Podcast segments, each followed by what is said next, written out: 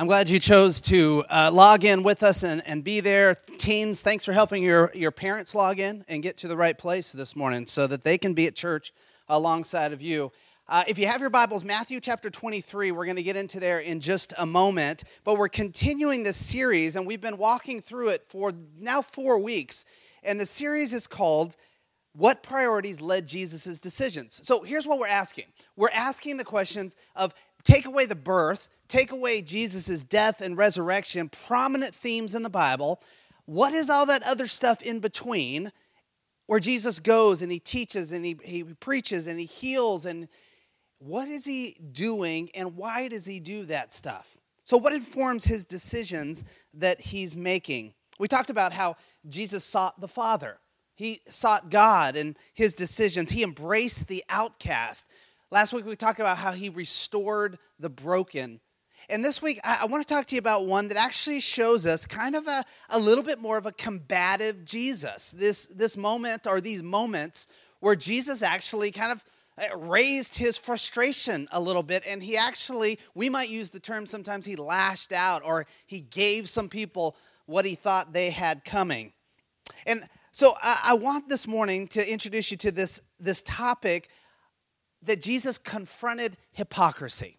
He confronted hypocrisy. Now, the word uh, hypocrisy actually comes from the word hypocrite. You might know it. It's one that people use quite often. But this word hypocrite, actually, it's a long, old term. And originally it meant an actor or a stage player, or, or like in Greek theater, they would wear uh, over their face on a stick these large masks and they would act out the character.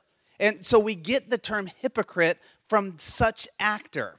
Now, it took a, a, long time, but this word actually became more figurative, like this figurative mask. And over the course of about 500 years, it came to be more of a general term that people used, and then became a little bit even more of a derogatory term to describe somebody as a hypocrite. And that meaning has actually lasted now for about 2,000 years. And so we actually find that Jesus uses the term hypocrite and Jesus confronts hypocrisy in his day. Now, this is what Jesus is actually doing. Uh, Jesus is speaking to people and saying, Look, you are not what you portray, you are a hypocrite in those terms. Hypocrisy, if you look it up in your, your dictionary, it basically means this the practice of claiming to have moral standards or beliefs to which one's own behavior does not conform. That's not how they actually live their life, though they might be preaching and teaching a certain way. And so when Jesus confronts hypocrisy, what we find is Jesus confronts people who claim to be a mouthpiece for God, but they were not about God's priorities.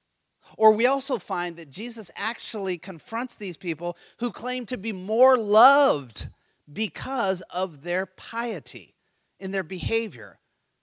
And Jesus actually confronts that as hypocritical, that type of attitude. Now, we actually find that Jesus confronts a lot of people. He confronts the Pharisees and the Sadducees, these religious leaders we find in Matthew chapter 23 and Matthew 19 and in Luke chapter 19 as well. But we also find these times where Jesus actually confronts his own disciples. And he actually calls his own disciples out for their behavior and how their behavior is not about God's priorities. Matthew chapter 16, Luke chapter 22 would be some of those examples. So the question this morning is why did Jesus confront these people? And who exactly were the people, or what were they doing, would be more the correct question when Jesus came and he confronted. I would like to tell you this Jesus confronted people who weren't about the priorities of God. However, today, we actually find ourselves in a place sometimes where we need the confrontation of Jesus as well. Now, who is it exactly? Let's take a look uh, at this. If you follow along in notes that I emailed you earlier, if you didn't have them, they'll be on the screen right here for you to walk through. I would encourage you, we're going to be in Matthew chapter 23. So if you have your Bible open, you can turn to Matthew 23. Or if you have uh, an app on your phone or your tablet, just get to Matthew chapter 23. And I'm going to share a couple other scriptures with you, but we're going to share our base in Matthew chapter 23 this morning. If you don't have the sermon notes that were emailed out, just feel free to use like your notes app on your phone or a piece of paper and follow along here. Jesus called out people who closed off the kingdom, first of all. They closed off the kingdom. Like these were actually people who would say and state, whether by their behavior or their words, the kingdom of God is not available to you. You might remember how emphatically Jesus declared that the kingdom of heaven, the kingdom of God, the real presence of God is available to everyone. So Jesus called out people who would say, No, it's not available to everyone. It's as if these people were saying, You can't be a part of this.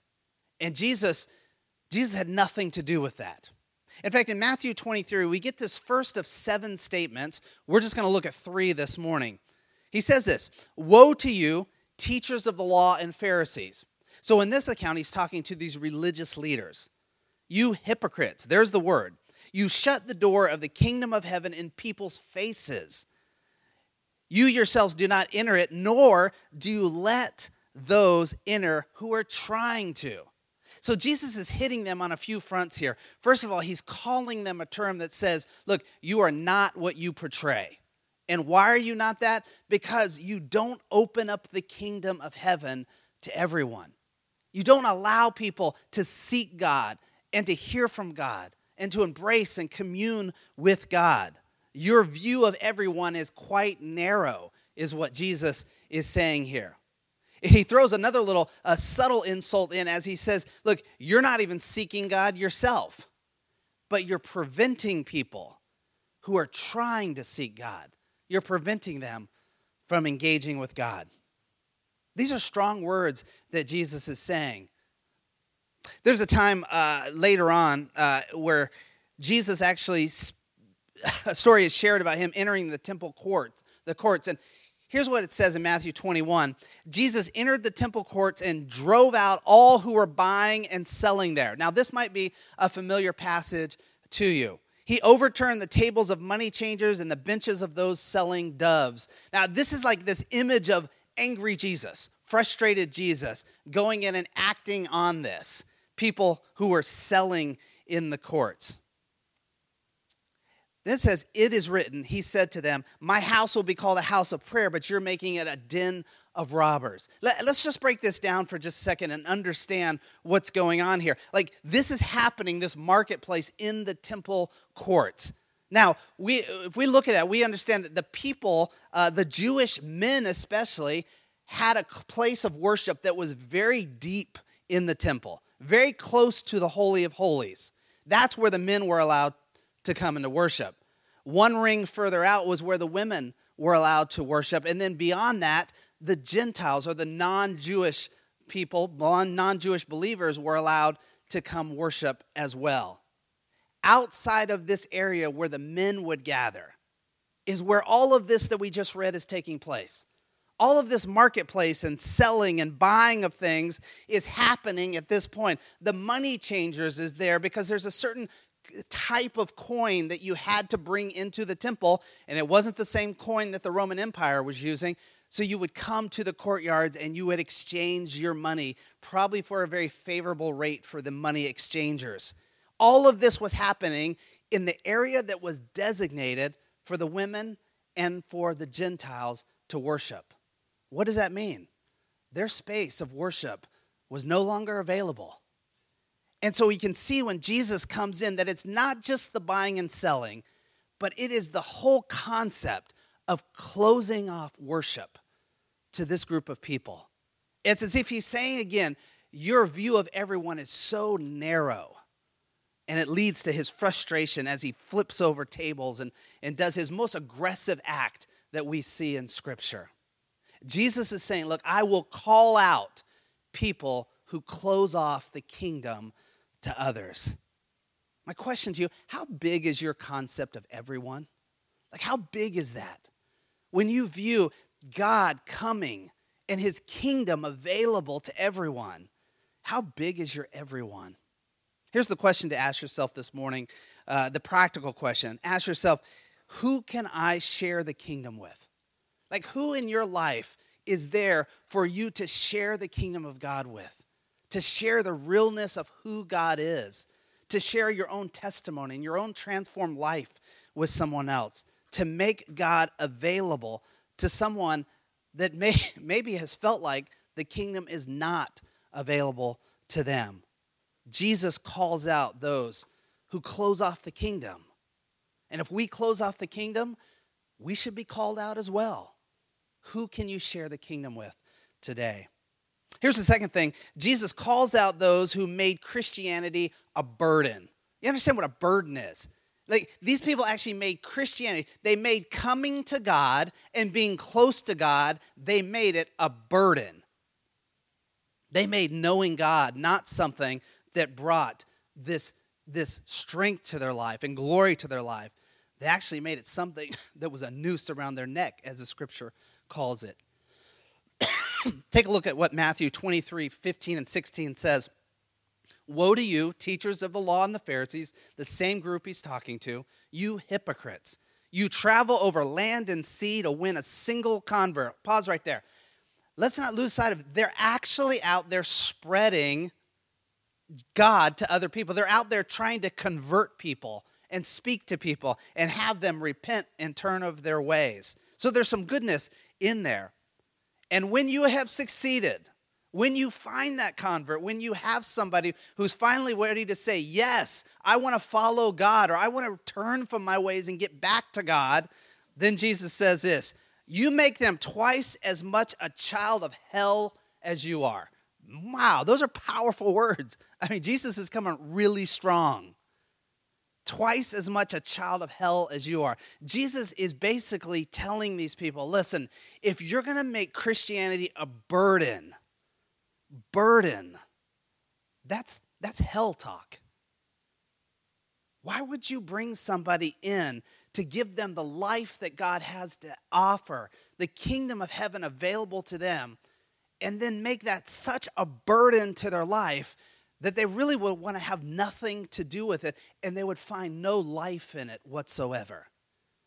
Jesus saying this is not what the kingdom of God has to offer. This is not what Jesus came to share and to offer himself. We actually find later on Jesus goes to the cross and and uh, he dies on the cross and he raises from the dead and then we find out later he ascends up into heaven the holy spirit comes on his disciples and they go out and they start sharing uh, the good news uh, their knee jerk reaction is to go out and start sharing the good news of Jesus with Jewish people. That had been their whole life, their whole custom, that had been their ancestry. But now they were being challenged, specifically those followers of Peter and Paul, to go and share to non Jewish people, to share with the Gentiles. Their view of everyone was much broader than some others. But an issue arose. You see, it had long since been that the mark of being a Jewish follower of God was that the males would be circumcised. Now, can you imagine trying to sell that to Gentile believers? Come, God, well, all that God has to offer. Oh, yeah, yeah, by the way, one more thing. Uh, we need to talk about a little surgery that we need to do before you can really become a follower of God here. That's not going over too well, right? So this actually became a huge issue of who would have to be circumcised and who would not, who would have to follow some of the Jewish laws and who would not. Peter and Paul are arguing that it's not necessary, that Christ came and that the following of those or the need for circumcision is not there.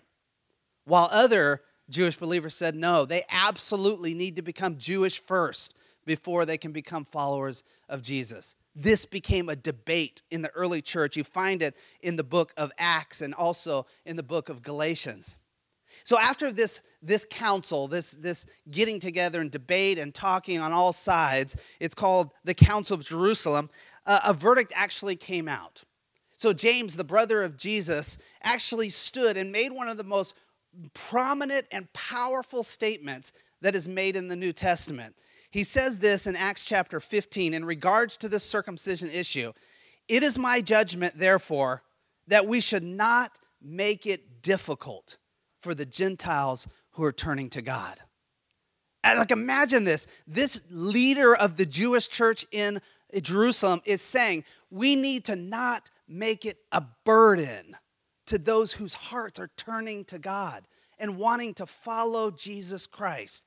And we're not going to make a burden. It is as if he's saying this listen, all that we've grown up on, the Old Testament law, that's done.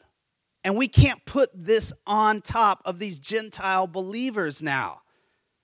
They shared a couple things they would like them to do in a letter that they write out. But this powerful thing of, of James saying, don't make Christianity a burden. Don't make it a burden. Listen, I spent years in a church that dressed up real nice to come to church. Listen, nothing wrong with that at all. If you go to a church that, that dresses up or you come from that tradition, nothing wrong with that whatsoever. In fact, I find it quite refreshing at times when I go somewhere and people have really dressed up and, and, and, find, and find some pride in that.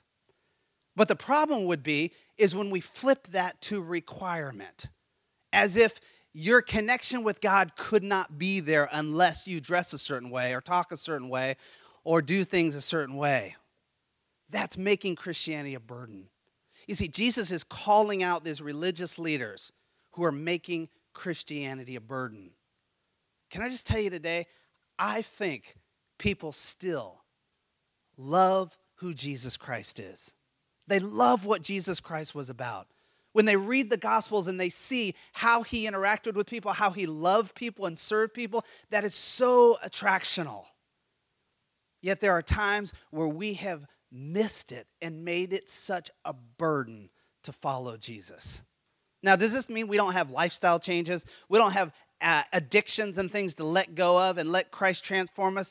Absolutely not. They're there, and Christ wants to change us and transform us.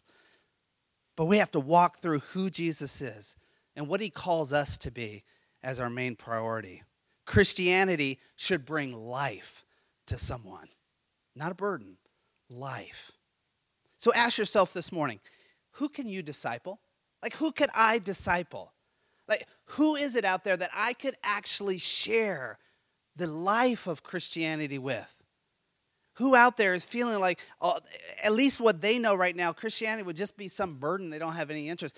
Who is it that you could actually share who Jesus Christ is and what he has to offer to their life? and this, this amazing life and this transformation that He wants to put within them. Multiply yourself that way. Find someone you can build into and share the life of Jesus Christ. There's a third group that Jesus calls out, and, and like I said earlier, there's actually a couple more if you'd like to read Matthew 23. Jesus calls out, he calls out people who choose personal piety but don't bless anyone. Like people that have chosen to be very pious in how they behave and in what they do, but they don't find themselves actually out loving or blessing or serving anyone. Now, you need to understand this for a second before we go too deep into this one. There is nothing wrong with personal piety. In fact, we are called to the disciplines of the faith. They enhance our faith, they help our faith when we think about things, like little thing, I like to think about in my family, us growing up saying, hey, we're only going to listen to Christian music. No, it's not because there's one verse that says only listen to K-Love, right? It doesn't show up there in the Greek or any other language. But it was a rule in our house. Why? Because we wanted our kids to just take in this positive, encouraging, God type music all the time in their life. So, nothing wrong with those things. Piety is important. The disciplines of the faith are important. This drive to holiness is important. But what Jesus is calling out here is people who make this the top priority, number one, but forget about other people. Forget about loving and blessing and serving. Listen to what he says in Matthew uh, uh, 23 23 here. He says, Woe to you, teachers of the Pharisees and law, coming after these guys hard, this passage, you hypocrites. You give a tenth of your spices, mint, dill, and cumin. Now, what's going on there? He's just talking about the tithe. It's set up in the Old Testament all the way through. You'd bring 10% uh, of whatever your income might be, whether that's finances or supplies in this case, and you would bring it to the temple or to the local church, as our practice today. He says, You've done this, but you've neglected the most important matters of the law. Now, can you imagine these Pharisees saying, Excuse me? The most important? We are the keepers of the law, God. Uh, Jesus, Pharisees, we're the keepers of the law. We're the ones when the Sadducees wanted to throw out the law and say it didn't matter anymore. We were the ones that revived it. We were the ones that protected it. When somebody said, Hey, I'm not quite sure what the law means here, we were the ones that wrote commentary out that told them how they should behave when there was a question mark. And Jesus is saying here, Look, you've neglected the most important matters of the law to the keepers of the law. Those are powerful words. And what did Jesus say they were? Justice, mercy, faithfulness. Like these words that like you understand to to bring justice to people, that affects people, to bring mercy to people. Uh, Jesus is speaking about the personal disciplines of loving people and serving people and being a blessing to others you have neglected. And he has major issue with that. You know, one of the things I love is when we read what some of Jesus' followers, like Peter and Paul and John and James, when they write later in the New Testament, and they have heard what Jesus said, and now they are writing and teaching the, the towns or the people or the churches, uh, and really us as well as we get to read them. What did they understand Jesus to say and put into practice? Paul writes most of the rest of the New Testament after the Gospels. And on one passage that I shared with you last week, he shares this about his understanding of what Jesus just said. He says, For in Christ Jesus there is neither circumcision nor uncircumcision that has any value. Now he just we just talked about that. That issue was settled. The circumcision or uncircumcised, that is not that is not the mark of whether you're a follower of Jesus Christ anymore. That's gone. But then he says this the only thing that counts is faith expressing itself through love. Uh, the only thing, Paul? that counts is faith, your faith in Christ. Like your faith in God, your willingness to say, I want to be a follower of God, I want to be a follower of Christ. Like I want to actually model my life after Christ. The only thing that matters about that faith is it being expressed through love. That's me looking at somebody and loving them. And my actions flow from that love. That's looking at them, and because I want to love them the way Christ loved me, I'm going to choose to serve them. I'm going to choose to bless them. I'm going to choose to fight on their side. I'm going to choose to do whatever I can for them. That's what Christ did for us. That's how Paul is speaking. That's how our faith expresses itself. It is through love, service, blessing. These are powerful words. And that is what Jesus is calling out. See, yesterday, uh, we had uh, five families who showed up, and we had to do it kind of differently here on our church workday. We had to have them spaced all around in different slots and time slots and that type of thing. And we had five families that showed up that put out all the pine needles and did some cleanup and all that kind of stuff. That was a blessing. That's not something that, you know, your church staff could have just knocked out on our own. A blessing. Further, yesterday, we had a couple needs arise, people that were more high risk with this virus pandemic and can't go out of their house. They've been told, you, you need to stay put. Well, grocery delivery has been cut off. So we had a couple people who chose to go to the stores on behalf of those people and deliver stuff to their porch. That's serving and blessing others. And we had another team that went up to Madison, up to lot 2540. And now we can't function quite the same as normal up there but they prepared the meal and they went out and served 50 or so families. Some there that, uh, that came up as kind of a drive through, and others that they delivered to their door. That's blessing others and serving others. Could you imagine if we lifted ourselves up and said, Man, we are so great. We went to the online service and watched church this morning. Nothing wrong with that. In fact, it's such a blessing that we're able to do this still. But if we were able to, to pride ourselves in that, but we had cut out everything I just talked about that happened yesterday, or opportunities this coming week to bless people and serve people, that's what Jesus is speaking to here. Jesus is basically saying this bless people always. Always bless people. However, God has given you opportunity, however, He's given you skill, however, He's given you uh, just an ounce of time, use it to bless others. So here would be the question ask yourself, how can I be a blessing today? Like, eh, don't just think down the road, those opportunities will come as well, but how today could you be a blessing to someone? Like, is there somebody that right now that you're like, hey, we're all kind of tied up in our homes, right? We're not used to a week's worth of cabin fever. Is there somebody you can call and just say, hey, how are you doing? I just wanted to check in. Is there anything you need? The simple act of reaching out like that is a blessing to people. Be intentional. Make a plan. Follow through with that plan. Three or four things that you can do. Always think blessing. Always. Here's the takeaway this morning. I want you to really think about this. Now, let me preface this takeaway before I get into it. Um, Jesus actually calls out his disciples. It's one of the passages I gave you earlier. When they were actually debating and arguing, some of the scripture says, on who would be the greatest in the kingdom. Will it be me or you or, you know, I'm going to sit right next to him? No, I'm going to sit right next to him. That kind of thing. They're arguing about this. And Jesus calls them out hard on it. So when I share this takeaway, understand uh, this takeaway has nothing to do with that. We have no interest in doing something Jesus called his disciples out for. But this is still a significant question to ask yourself. Ask yourself this Are you the real deal as a Christian? Like when you look at this, when you understand what Jesus was about, what Jesus taught, and as our series had said, what are the priorities that led to Jesus' decision? And then when we often say, I want to be just like Jesus, or Jesus is the priority, the number one in my life, ask yourself uh, that question well, who is Jesus? What did he do? We're learning some of those things.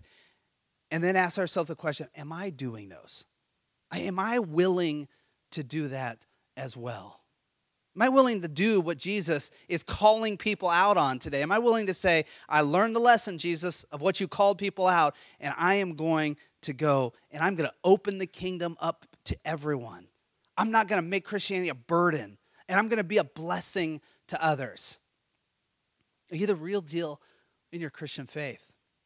I showed up at a, a gym many years back now, and I was getting back into working out after about a 12 year hiatus, which doesn't set very well on your first day into the gym. And I met this guy, and there was only a couple of us in class that day, and I heard a little bit of his story. I heard a little bit of his interaction, and I heard just a snippet of his opinion of Christians. He had no idea who I was, that I was a pastor or anything. I went home that day and I said, Hey, Lord, I don't know a lot about this guy. But this was my prayer, and it was my prayer every single day that I went to that gym. Lord, for this particular person, would you help me be the real deal in my faith? Would you help me? Would you challenge my heart? Would you call me out where I need to be called out? Would you push me? Would you transform me for the sake of this person to see somebody who wants to live out the real Jesus? I stumble and I blow it just as much as you probably do.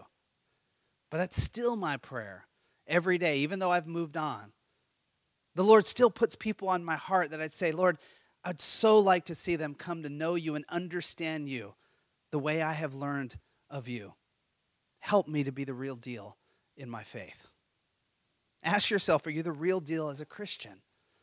God wants to impact you. God wants to transform you. He'll do it. He wants you to get in His Word and learn more about who Jesus is and what He's called you to be and do. Get in there and dig. You got time on your hands right now, right? At home? So jump on in there a little bit more and learn about Him. Let me pray for you. Father, this morning, uh, I believe, at least for me, studying this and even sharing this, and as I'm sharing it, Lord, my own heart is convicted. My own heart is impacted, and there is this challenge welled up within my own heart to say, Tom, get out there and live out your faith in the way that Christ shared himself. Father, I so want, Lord, there's these people in my life that I so desire to make a connection with you. And I realize that there have been times where the church has kind of gone astray in how we have represented you, Christ. Father, would you just lead us to share your kingdom? Just like you share it with us, would we share it with others? Would we experience you the way you've called us to? Lord, I recognize there might be somebody listening this morning Lord, that, that they have kept you at arm's distance. They have not welcomed your presence into their life. And I pray this morning, as your presence is already pressing in all around us, that we would invite you into our space this morning. Father, equally, there's somebody that you've called us to go and to share the real God. Lord, lead us to do that. Father, help us in any way. Would we determine, have we made Christianity a burden to somebody? Is there anything we have heaped on somebody, Lord, that would not even be biblical? We've put that on them as priority, and we've neglected some other areas that are priority in Scripture. Lord, would you help us to share the real Jesus with them? And only that. And then, Father, I pray that you would just drive us to be a blessing Lord, it'd be really easy right now to say, look, I'm locked into my house. I'm, you know, I, am not supposed to go anywhere. It'd be really easy, Lord, for us to buy into the idea that we can't be a blessing right now. But one day when we get out, one day when this virus is past, Father, would we instead say, how can I be a blessing today, this day, to others? So, Father, lead us. Give us your strength in that. Give us your conviction and Lord, would you, just like you were willing to do with the Pharisees, would you be able to confront us if we need be? And would we receive it? Lord, this morning, transform our heart, we pray. In your Son's name, amen.